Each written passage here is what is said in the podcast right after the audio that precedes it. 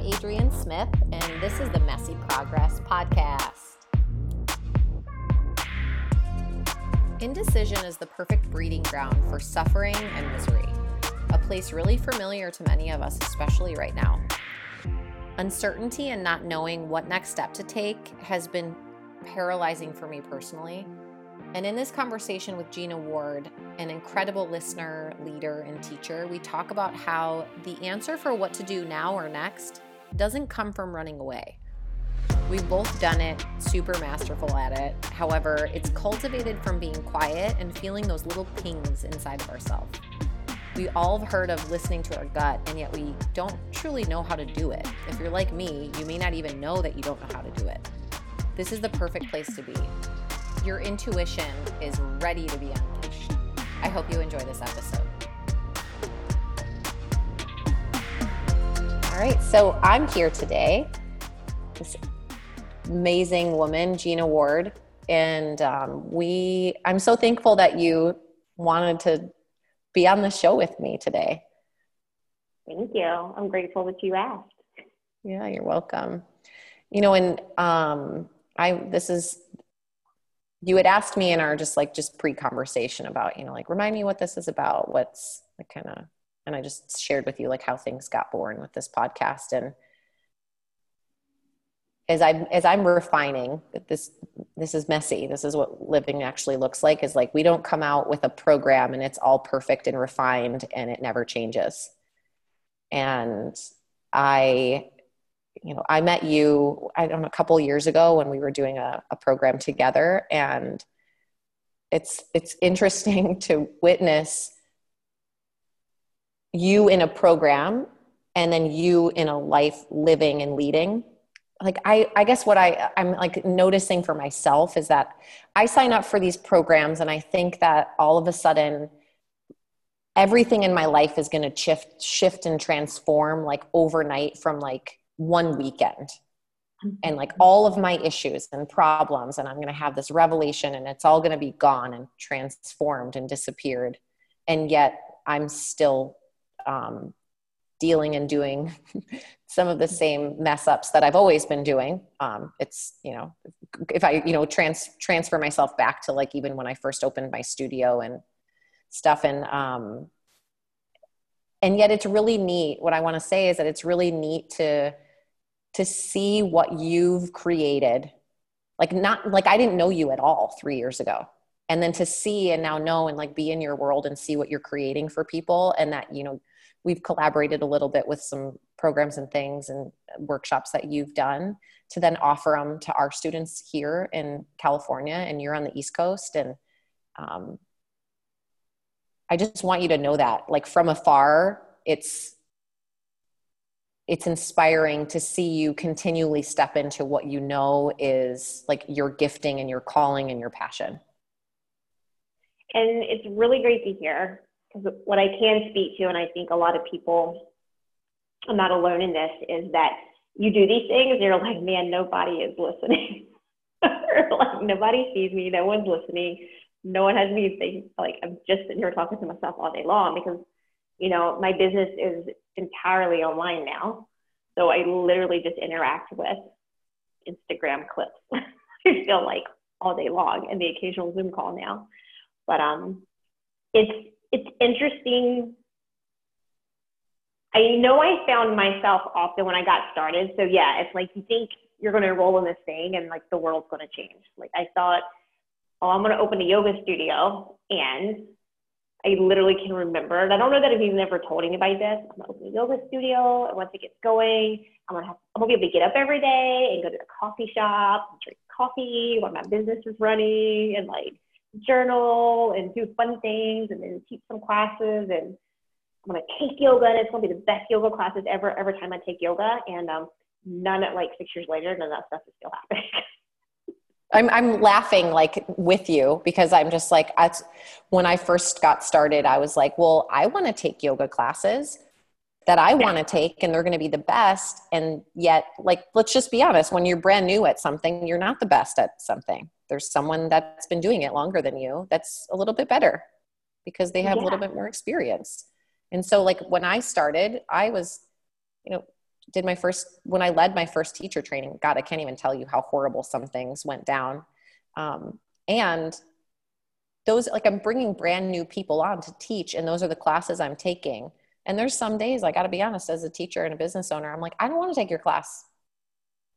Well, what I found was that um, I I once I started putting myself over there in those shoes, like I can remember back as an employee, right before I worked for myself, I was the most nervous whenever my boss was in the room. and here I am strolling into these yoga classes, expecting everyone to teach the best class ever, and all they're doing is worried about Gina over there in the corner, right? It's like by default, um, I I don't present to them the opportunity to teach their best class possible just because of who I am, right? And so it took a long time uh, to work through that. So I I do would say that most of my team now is not really overly concerned when I'm in their classes, but it took a long time. And like you said, you were talking about your first teacher training. I often joke, um, I should write all of my first teacher training graduates I'm sorry cards and mail them to them. Now that I'm like 10 trainings in, it's like, oh, I'm so sorry.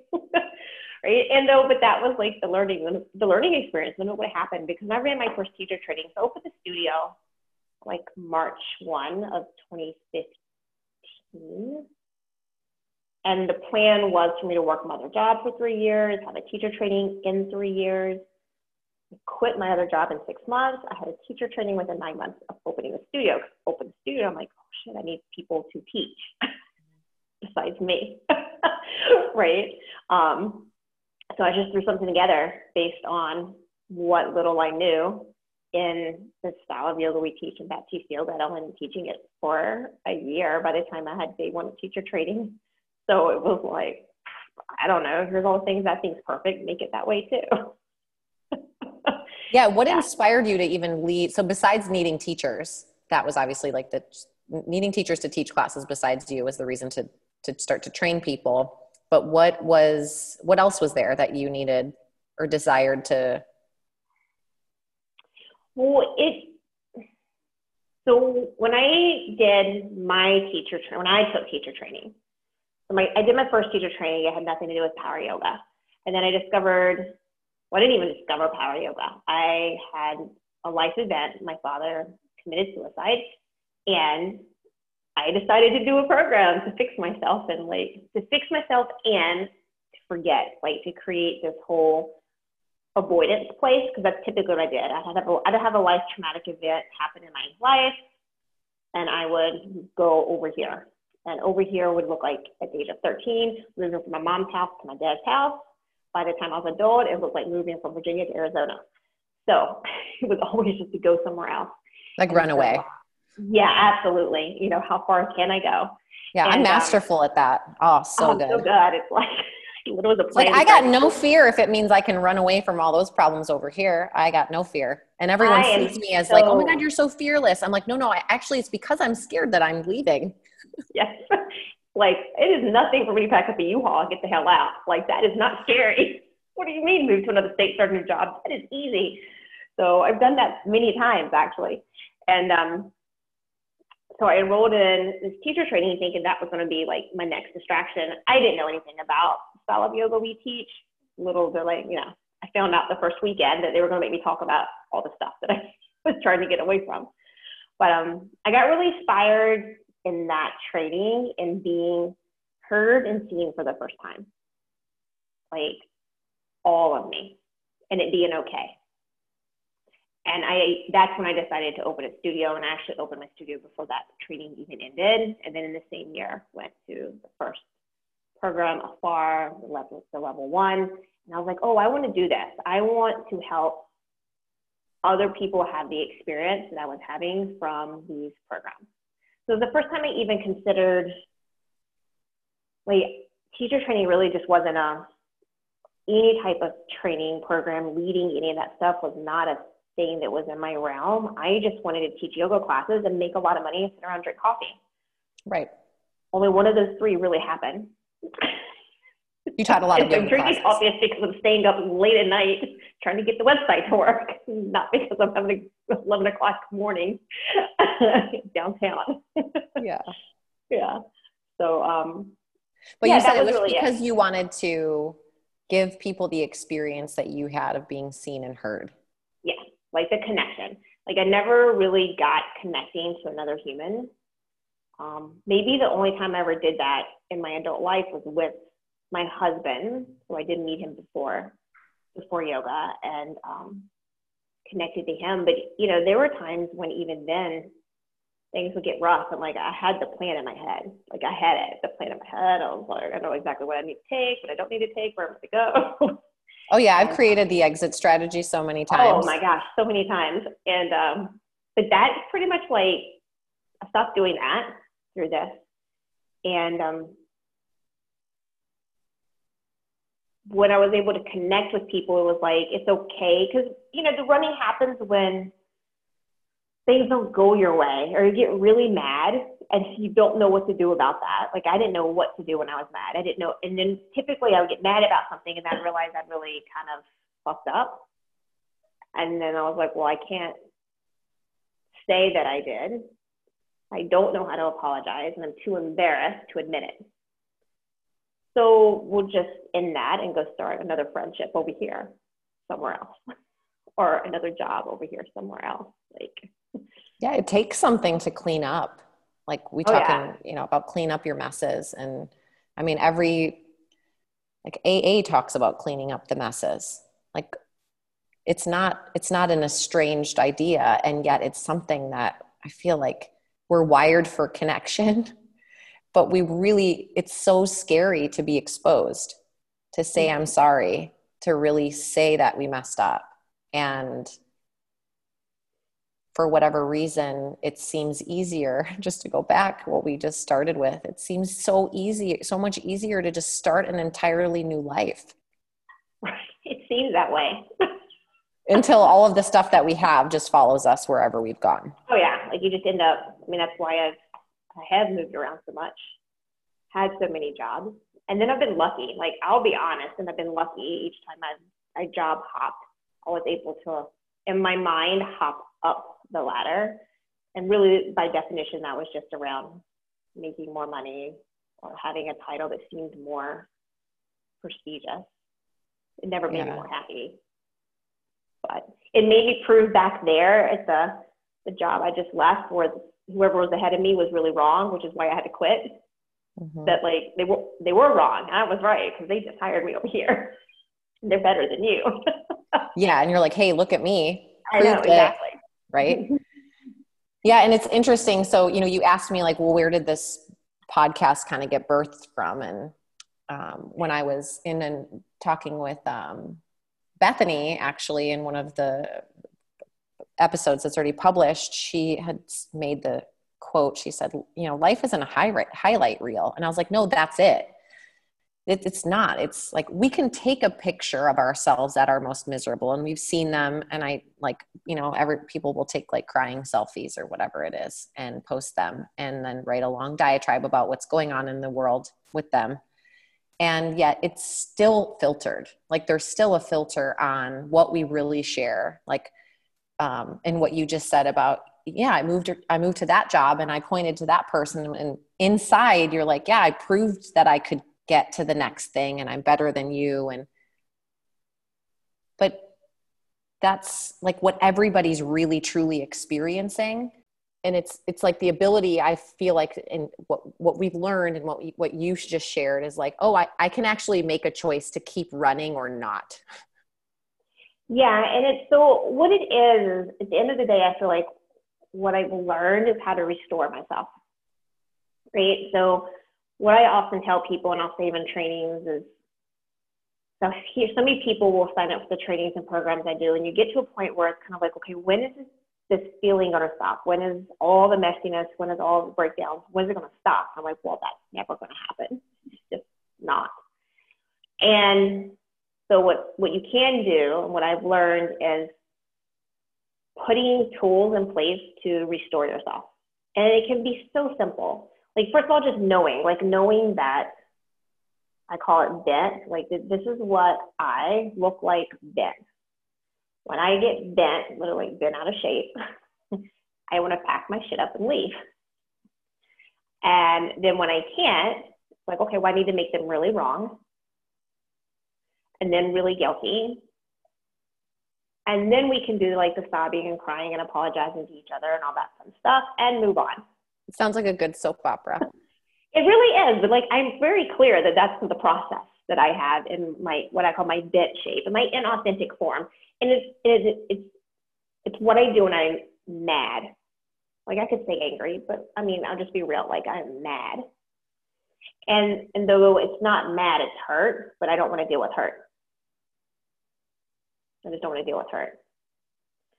Well, when I, I've learned to identify it, and then it's like, you know, it, it literally, it's like if you can imagine yourself a straight line, like a spoon, right? Like in the Matrix, you imagine the spoon and then you get bent. and the spoon like bends over.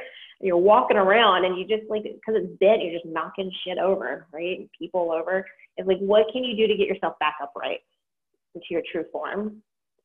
Um, and it, it can be like activities. Like I started, I've recently started horseback riding again. I paint, I move my body, I meditate, I have conversations with people, I journal, I, you know, sit outside, take a dog for a walk. So those could be like simple ones. And then other ones is really getting honest with myself about what I need to get over the river for around. And this I think speaks to what you were talking about, like even when like even I, like I'll post about difficult situations or struggles or challenges.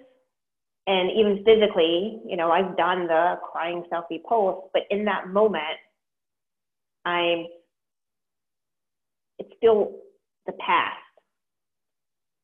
right? Like I didn't do, I didn't like pause and be like, hey, hubby, take a selfie with me right now as I'm about to throw the spoon at you, right? Like, and, and then the caption would say, fuck you, right? That's all the caption would say.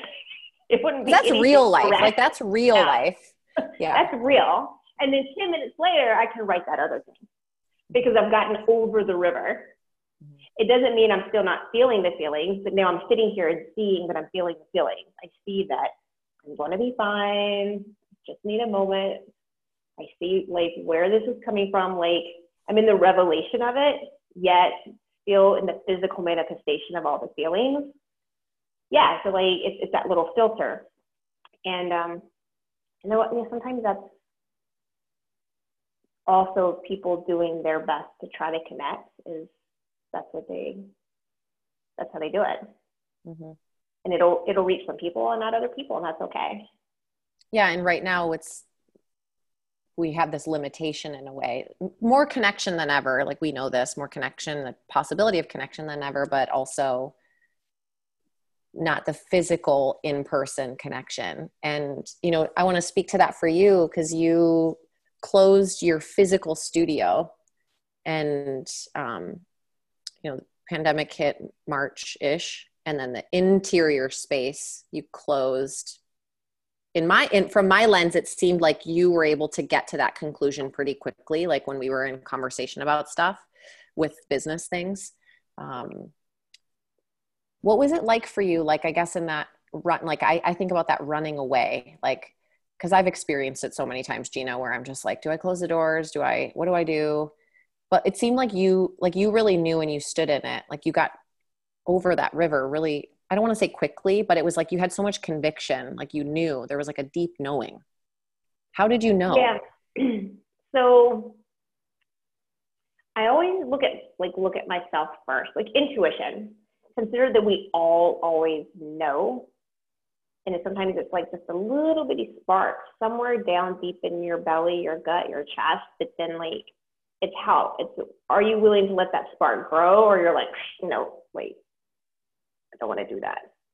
And I remember, so I remember when the spark happened. So it was um it happened in March and, and I'm in New Jersey. So we were I mean, we, I'm only like 90 minutes from New York City. So we were like in it before the rest of the country. And about nine days before the government told us to shut down the state, I had one of my very close friends, students, is a physician at the uh, University of Pennsylvania, the med school. And she sent me a note saying, hey, you consider closing the studio? And I can remember that email back. I was like, nope, we, we will not survive. But as soon as I wrote, like that email was a reaction to, yep, I totally need to do that, but I don't want to. Like as soon as she asked me that question, the answer was yeah, but I resisted it. And I resisted addressing it for about three days. So like you you you you saw like what I was like you said, willing to put out there. But like this email was sent to me like on a Thursday, and then I didn't really readdress it until Monday when I was supposed to go um, to my gym for a training session, and I canceled because I was like, I actually don't want to be in the environment. Mm. And then I'm like, I just got chills. Oh, like I could. Yeah, like, I don't want to be there. And here I am. I own a place where I'm asking people to come in. And Monday, Tuesday, Wednesday, and Thursday were just complete breakdown days for me. It's when I set in that I know what I need to do and I don't want to do it. I mean, literally just like a toddler. I know that I have to brush my teeth and I don't want to. right? And um, I it was it was a really rough, like lots of crying. I wouldn't even talk to anybody about it. And I can even remember my husband's like, you said in February this is going to be bad. I was like, I know, I know. And I did. As soon as I saw the news, I looked at him, I said, this is going to be bad. He's like, oh, no, no. I'm like, no, this is going to be bad. You just wait. Um, and so Thursday night, I decided, I said, I'm, I'm going to close. And then I made a phone call to someone and said it out loud. So the misery and the suffering is in the space of intuition telling you one thing and you having a logical argument against it. And that's nothing more than resistance. Yeah. And that's the space of indecisiveness. And it really takes courage just to make a decision. And then once I made a decision, it was easy. Like Thursday night, I said it out loud. Friday morning, I got up, I made an appointment with someone around online, all day Friday, all day Saturday, online was ready to go on Sunday. And then that following Tuesday, the government said you have to close, but we'd already been closed 48 hours. And then once I made the decision, it was like, great, now what? And we were rocking and rolling. Like we didn't miss a single class. I didn't ask my teachers, hey, do you want to teach online? I said, you got the same schedule. Here's how it's going to roll. Here's the login information. I called all the members, so this is what we're going to do. There was no like, if you need to camp, like none of that stuff. I'm like, nothing has changed. You're just at home now. Mm-hmm. And we, we, and it, it was really great actually. Yeah, there's so much conviction. I, what I hear in that, like what you said, is intuition, indecision, misery, suffering, all of that stuff lives there. And then the moment that you got that clarity and cho- chose, you were able to get into action and know what to do. Yeah. And if I didn't know, as in the um, like I knew what I need to do, which is close. And then there's the like, okay, well, what is that going to look like?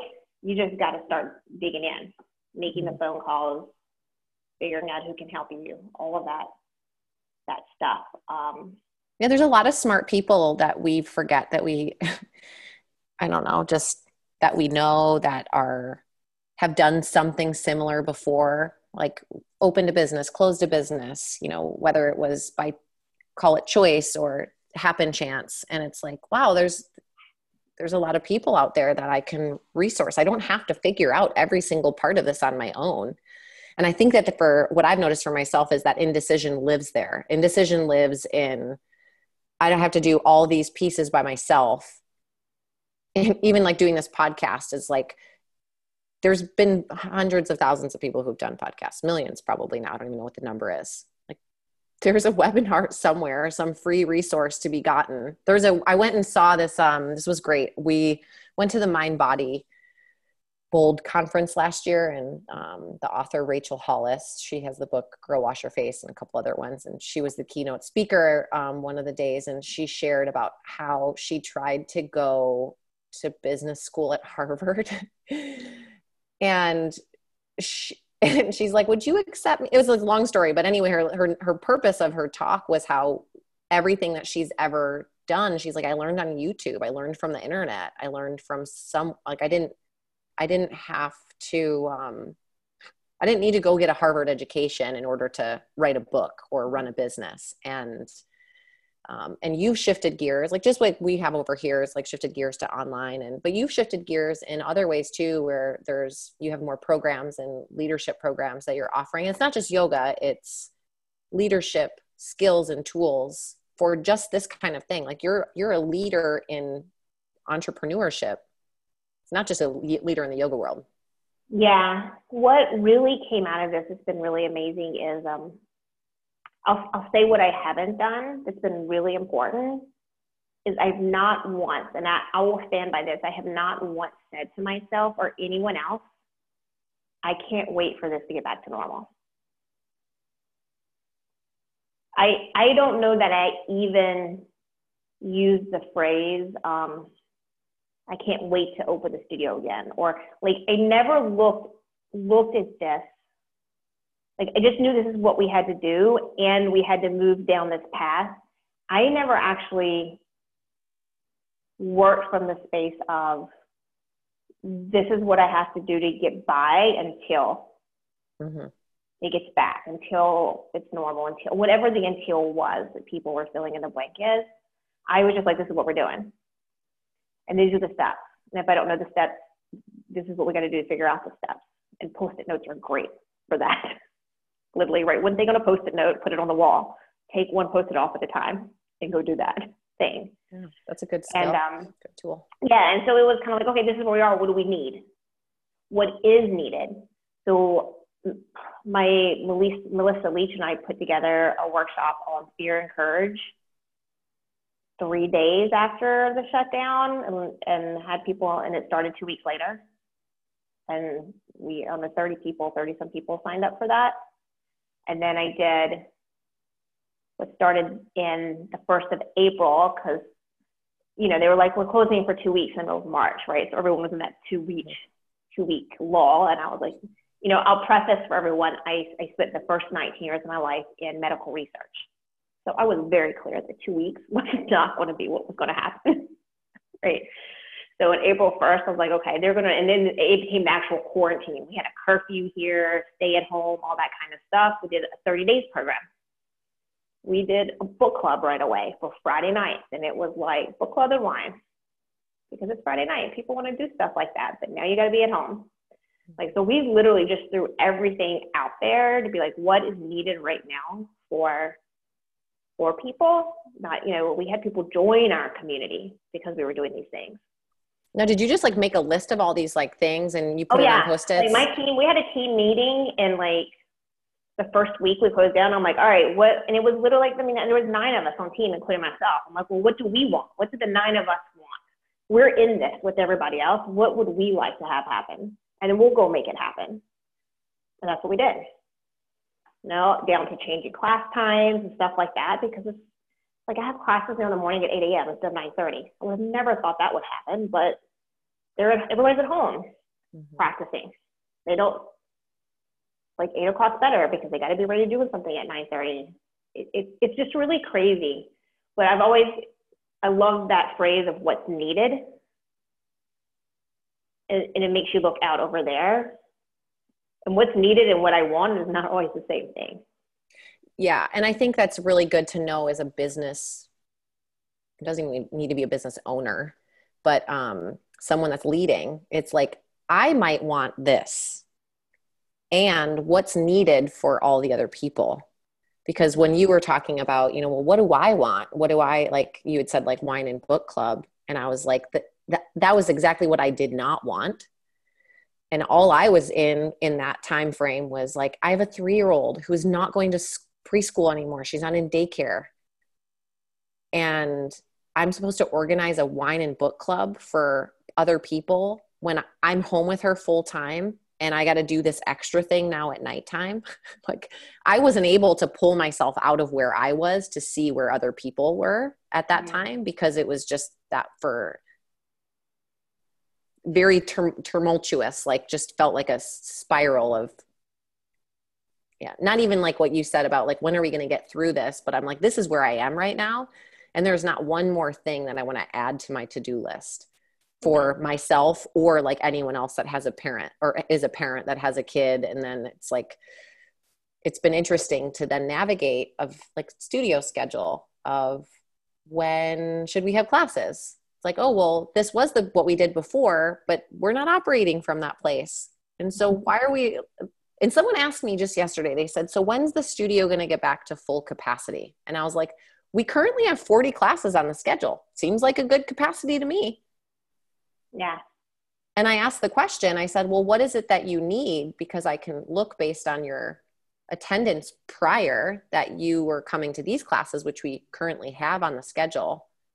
And so the needs might be constantly shifting and changing. And so I think the, you know, what kind of getting to this, like any, any business person needs to be looking is like the needs are changing on the regular. It's not what it was a month ago, even. Yeah, no, you have to change your processes. I mean, I had just kind of um, you, you talked about I was doing more leadership programs. And so I, my other business, which is now the business, Shift Lead, I was flying all over the countryside, wearing myself out. Like I only led programs live at other people's studios. So was traveling every three weeks. I was flying somewhere to lead something. And so when we did the shutdown, I was like, uh, what's going to happen? And in reality, I created programs that could be online, and I'm busier than I was before the shutdown. And um, Shift to Lead is the primary business to the point that I've now chosen. I'll just I'll just go ahead and tell you this because I think this will, will make this podcast come out after in November, if that's okay. Mm-hmm. Um, I'm choosing to close the online studio. But there's going to be a yoga component now in my leadership business. And my leadership business, which was all tailored to yoga teachers, is now for anyone. It's not just for yoga teachers. None of this would have happened without just nature taking its course. Like if you want to, you can call it 2020, whatever. 2020 is going to be 2020 regardless of what happens, right? But it's just like the universe is just plugging along, and this is this is it, right? So there's nothing we can do about it. And so now like, I'm just declared I'm a leadership coach first before anything else. And I have created programs that fit what's needed right now. So they're not like these long weekends. You have to come into a yoga studio to take them. They're like two hours once a week at night, for four weeks instead of 100 hours. I love like it. The stuff that I used to do in yoga teacher training is for everybody. And so most people don't want to teach yoga. Great, I have a program now for that where you get to learn all of these amazing tools in the course of 20 hours, not 200, and you never have to stand up in front of anyone and call it yoga poses. Yeah. And, what do you, I have one question about that is, um, cause I had someone ask about signing up. They're like, I'm interested in yoga teacher training. Um, and blah, blah, blah. The one thing that I mentioned was, as well, we were, th- we're thinking about doing it in a structure where it, there's it's separate. There's like a yoga portion where you learn to teach yoga poses because someone that hasn't learned to teach those shouldn't be teaching yoga. And at the same time, there is this awesome component of teaching yoga of getting up and sharing something that you're scared out of your mind to to lead because you haven't done it before that then um, they're not getting. What what are you doing as a leader to have them like um, step into like leading something that's not yoga since that's your like kind of backbone? Well i would say that anytime you just stand up or get spotlighted now on a screen so like whenever i'm leading programs i spotlight the person speaking um, and you're speaking to other people who are not talking you're leading and so leading is so simple. We've made it so complicated. Like the act of leading is motivating either yourself or someone else. That's it. And so when you stand, when you speak, whether it's yoga poses or you're talking about your life or telling someone how to put a toaster together, or you're either you motivating yourself to do something and not speaking, or what you're saying is motivating someone else, or both. Now, how you go about the motivating is um, that's the unique tool piece right? So I, I teach what's called courageous leadership. Because there are people in our world right now that, that people are like, oh, we don't have leadership. No, they're very much leading. There are some people out there, they are leading. And they're leading by fear. They are motivating people. Let me get really clear, guys. They are leading, they are motivating people. Right? But it's like, how do you want to motivate and lead people? And um, if, if you can get someone to start speaking about something that they don't feel confident about or uncomfortable in, it doesn't matter what the content, it's creating those scenarios and then having them work through it. That is the transformation piece. Yeah, I love that. Anytime it's that you're different for everybody. But it's also what you said about anytime that you're speaking like we're doing this here it's you and me and the you know the little yellow box goes to my side to your side i'm speaking mm-hmm. is i'm either motivating myself towards something or motivating you towards something or motivating those listening towards something and it doesn't matter what it is i love that like you could be how do you put a toaster together yeah i mean you could be we could be motivating people to hit the off button right now you know. 100%. 100%. but they've gotten into action. Mm-hmm. Right. And so, like, I love using the word being a cause. Um, so I've created this pillars of courageous leadership. And one of, one of the pillars is be a cause for the thing. Like, and, cause means you're the producer of an effect. And you don't get to pick the effect. You don't get to have control over the effect. So like if an action is occurring because of something you've said or done, like you've been an effect on that person. You've been at cause. And then the work is being very intentional and trying to like um, gauge where the road goes to create an effect that's for me impactful and transforming and revolutionary and, and taking someone somewhere new that's life changing versus making them feel bad. Yeah. Feel scared. I want to hear, Gina, about you are like back up a couple, I don't know how long ago it was, but you got diagnosed with a blood mm-hmm. cancer. Yeah. Yeah. Leukemia. leukemia. And yeah. tell me, like, what was the timeline of things with stuff? Um, so I was diagnosed with chronic myeloid leukemia, CML, and this was in just over two years ago. It was. It's, I laughed. It was. It was March of 2019. So it was literally almost exactly one year from COVID hitting. Um, so it was like it was kind of like, oh, here we are, March again. So I have something around March. But anyway, and at that time, I, uh, you were traveling all over the place, right? No, yeah. So I at that time, what was happening is I was deep into shift to lead, becoming something in leadership, and at that point in time, it really looked like yoga teacher trainings, yoga, like working with yoga teachers. So I was leading trainings at my studio. I was traveling all over leading trainings at other people's studios doing my own programs. I had decided after being in one location at my studio for four years to relocate. So I was in the middle of moving and building out a studio. And so this happened from summer of 2018 to March of 2019 because it looks like I most likely had this, this, this um, genetic mutation happened. I got the disease somewhere in the middle of 2018 and I was sick. I had little things, little things here, little things there that I had. Now, now the downside of having a lot of medical research background, I explained away, mm. right? Until I landed into the hospital, into the emergency room, and, and it was just, I was just go, go, go, because this, this is kind of funny. And now looking back, I was like, I had, I was a little bit crazy because I had just come out of a weekend. I had flew someone out for teacher training Friday, Saturday, and Sunday. They made they made it very obvious I didn't look well. I had someone else call me from afar. Hey, what's going on? You don't look very well in your Facebook post. I'm just busy. I just moved to studio. I'm have three teacher trainings going on right now. It's January. Of course I'm tail. It's New Jersey, January. Mm-hmm. And so that Monday, I did go and get a couple of things checked out, but nothing came of it. They were like, you need this test and this test and this test and this test. I'm like, that's like six doctor's visits.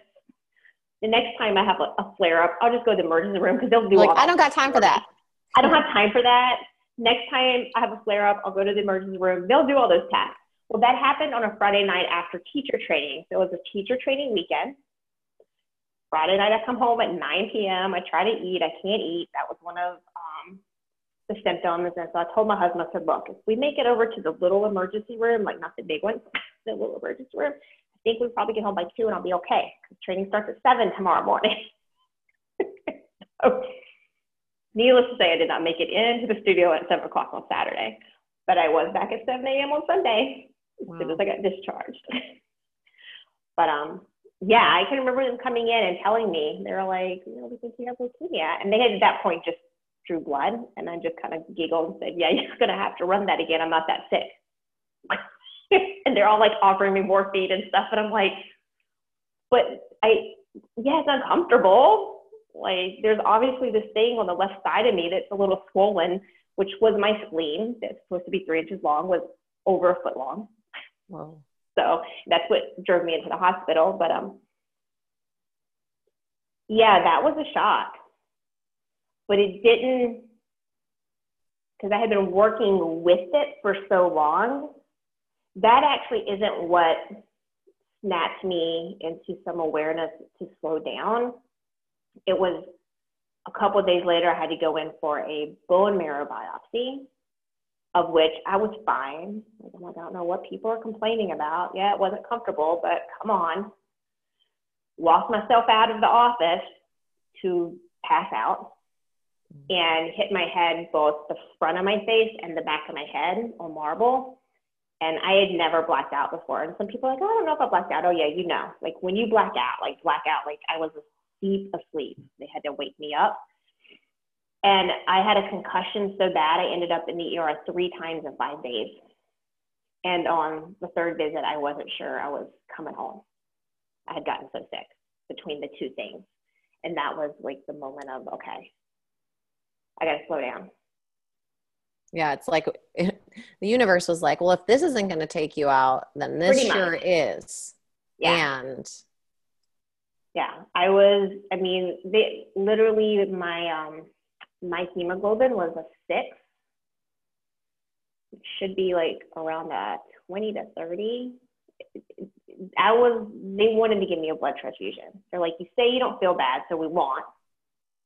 But know that every morning you wake up, check in with us in case you need a blood transfusion. Because I couldn't breathe. I walked my dog and I was out of breath, and I was just like, man, I gotta get back in shape. So I'd go start a workout again.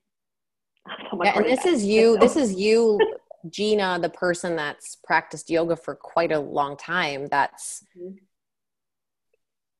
able to listen, like able to be aware, able oh, yeah. to know. And then it was like still like, no, I'm just out of shape. I gotta go do this. Yeah, in hindsight, like every single symptom, I can remember summer of 2018, I could not get hydrated. And then I just kind of lived with, okay, that's just my pee's gonna be really yellow for now. and I'm just not gonna be get hydrated. Okay, great. And then I started bruising really bad. So I guess I'm just I also had was 41, so I was in that like just turned 40. This must be what happens when you turn 40. Um, I couldn't go to concerts with my husband and stand for more than 30 minutes. I'd have to go outside and sit on the curb because my bones hurt. Like in hindsight, it was ridiculous. I was but you just like pushed through. Huh? You just like pushed through. I didn't have time for it. I had places to go, literally, and a studio to open. And then as soon as the studio opened, it's like, okay, it was flooding. The heat wasn't working. Like all this shit. Mm. so, yeah. But um, so yoga taught me to get really good with other people. This experience taught me to get good with myself. Mm. But I, what I didn't do again, I was, and maybe it was like dealing with the leukemia that allowed me to deal with COVID so well. was I I have zero risk factors for this disease, zero. But I never had the conversation of like, well, where did this come from, or why did this happen? And I was just like, okay, whatever. What do I got to do? What do I have to do? New path. Give me some sticky notes. Let me take things one at a time. What do I have to do? And um, just did it.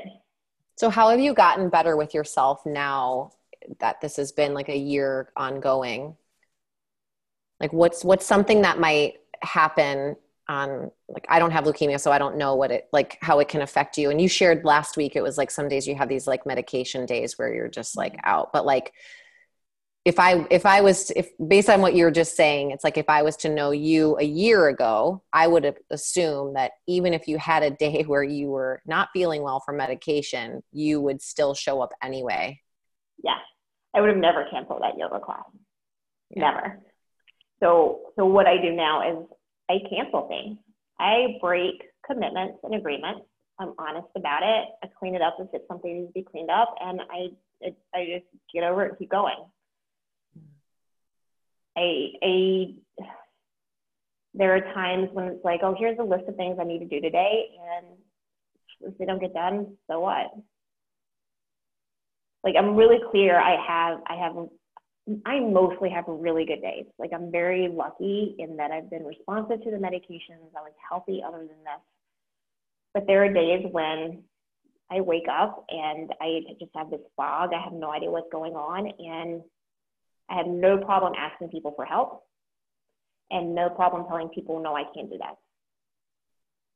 Yeah. And like, what would be possible, I guess, if more people, like, there's two things that I hear when you're saying this. It's like you could let, like, you, some people are using COVID. Let's just, I'm just going to be honest. Like, some people are using COVID as like the off button on life. Like, I'm not going to practice yoga. I'm not going to exercise. I'm not going to take care of myself. I'm going to drink every night. I'm not going to stay connected to things that are important to me.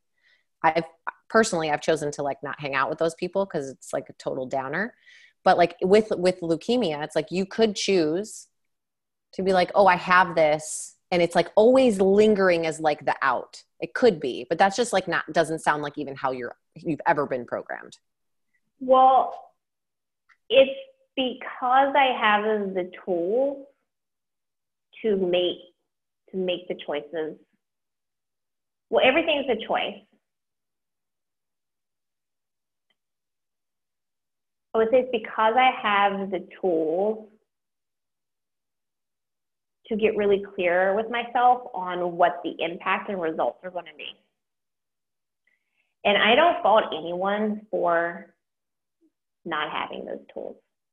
And I truly do believe everyone's doing the best they can with what they have. And what people have varies. Well, even like day to day day to day, moment to moment, moment yeah. to moment, day to day. Um, and every moment is a new choice.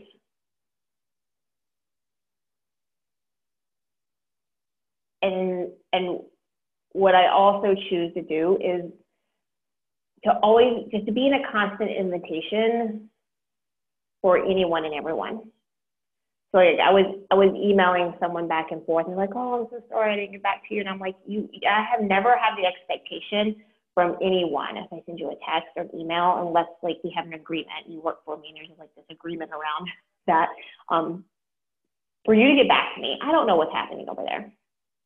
Totally. And and so for some people what we may see is the choice to check out is not a choice to check out, but a choice of running on survival mode because they don't have tools to do anything else, like adding one more thing to the plate. Like you spoke about, like I can't add book club to my plate. Like for some people, it's like getting off the couch today is something I can't add to my plate. Mm-hmm. For whatever reason. And we'll never know. And that may be the best they can do today. But they got themselves to that couch. Yeah. Or if they slept on the couch, they got themselves to sitting up on the couch. Yeah, and it's what you said is it's sometimes it's not a choice. It's like the ability to access it, the, tool, and sometimes we just like mm-hmm. can't access it. Yeah, because there's what we see. So there's the physical activity, whether it's getting up and walking. Like I don't mean by exercise, but like visual, tangible things we can see. And like my life and your life look very visually, visually, tangibly active. And though maybe there's space for that because our mental place is not as full. Mm-hmm. And then for some people, the mental space is so full and so active and so overwhelmed, the physical body actually isn't going to do anything else. Well, and it makes me kind of rewind back to what you talked about at the beginning about the intuition and how like busy your head could be that it wasn't like allowing for what you needed to actually do to be when you were talking about your um, like that when that um, physician messaged you about the studio it was like right oh, yeah. around the, yeah and you were just like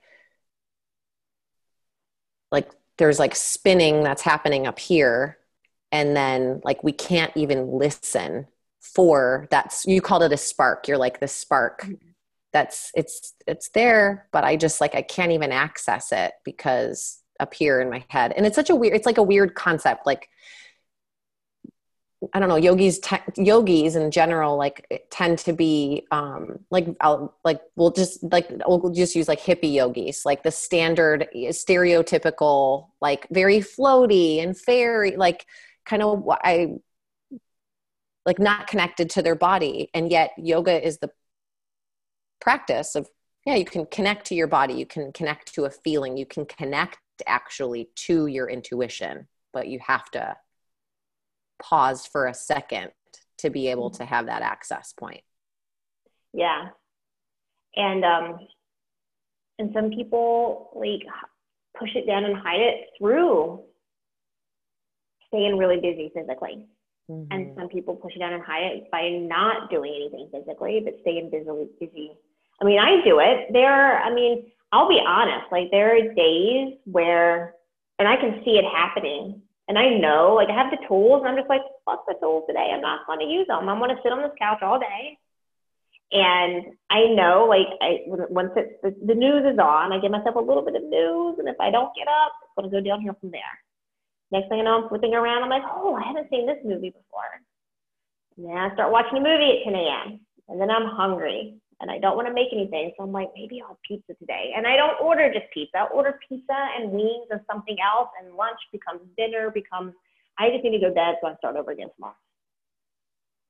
And then there was a time in my life when I, in, in the age of like 19, 20, 21, where that was every day almost. Like, I mean, I went to work, but then I shut down at night. And then from Friday night through Sunday night, that is just what I did and time flew by. Like the whole idea of like how could how could I have sat um, on the couch and not done anything for ten hours? I had no idea ten hours had flown by. Mm-hmm. I was in like this cycle of like eating until I could fall asleep and take a nap to get up and eat again. Because I had I gained I, I was I got to a size twenty at one point in my twenties. And and it was just because for me to get up and go interact with people that was way too hard. And it wasn't a source of laziness. It wasn't a source of checking out. Like i wasn't checked out. I was very friggin aware of myself I, it was the choice of not getting involved with other people because that never went anywhere good.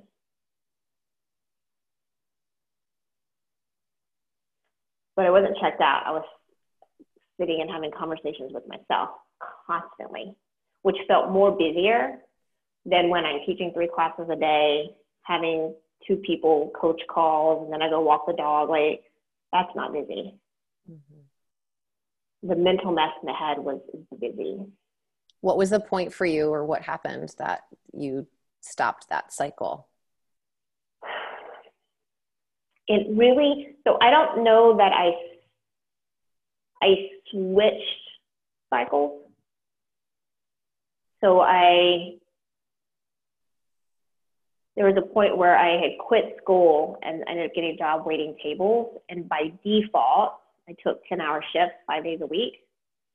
Movement increased. And I started to see that I could lose weight just from movement increase. And I worked at like a diner. And after about the third day at your diner, you just stop eating. like, there's nothing there for you to eat. You're That's good. yeah. So I was walking for 10 hours and not eating anything. And then I just switched cycles to I started going to the gym and then I started teaching classes and then I started doing triathlons. And instead of cycles of eating and sleeping, it was cycles of exercise and sleeping. Okay. And I just switched one avoiding behavior for another. Yeah, that I see. Until injury landed me in yoga. And so here I am. But yeah, I just became an exercise addict instead of an eating addict. It's interesting because I see that in a lot of I'm around a lot of endurance athletes and I see the avoidance and and I've done it myself and I've watched myself choose to avoid. Like, yep, I'm doing this on purpose. I don't want to deal with that over there. Like we talked about running away. It's like, no, this is but this looks good. It looks good to like physically run. Oh yeah, like I got more accolades for that addictive behavior than the other one. So, you know, I was rewarded for it mm-hmm. instead of shamed for it. Yeah. If you had some advice, you've you have so many like um, life stories of wisdom that you've learned. Like it's not because someone gave you a book and you learned all these things. It was because you participated in life actively and life's thrown you some curveballs of that like I don't have. Like I don't have leukemia, but I have lost my parents. You've lost your dad and you've learned a lot from that. Is now what would you tell your like 18 year old self? Give up resentment and have conversations. Because 18 is when I was having a really rough time with my mom and 19 is when my mom died. The last conversation with my mom was not a good one. One of my memories of my mom, and I know she said it that day, but she said it before, is like, you're just hard. You're a hard child. Like, I, I got hard when my parents got divorced. Like, I was like, life is hard. People are hard. I need to be hard to survive. And then I need to make it harder for everybody else, too. Like, you don't have to be hard. Yeah, that's good. And advice. I spend, yeah. And so, like, you were like, what was that moment of breaking? Like, what went from the eating to the exercising? It was my dad's suicide. That it was like, at that point, I had lost my mom, my dad. All four of my grandparents passed a couple years before uh, my dad as well. So it just became a, I was so good at making things hard and then being hard and cutting people off and then I realized, well, that I'm just that list is getting really short of potential cut off. Right? What am I going to do about that? It's not easy, but you don't have to make it hard.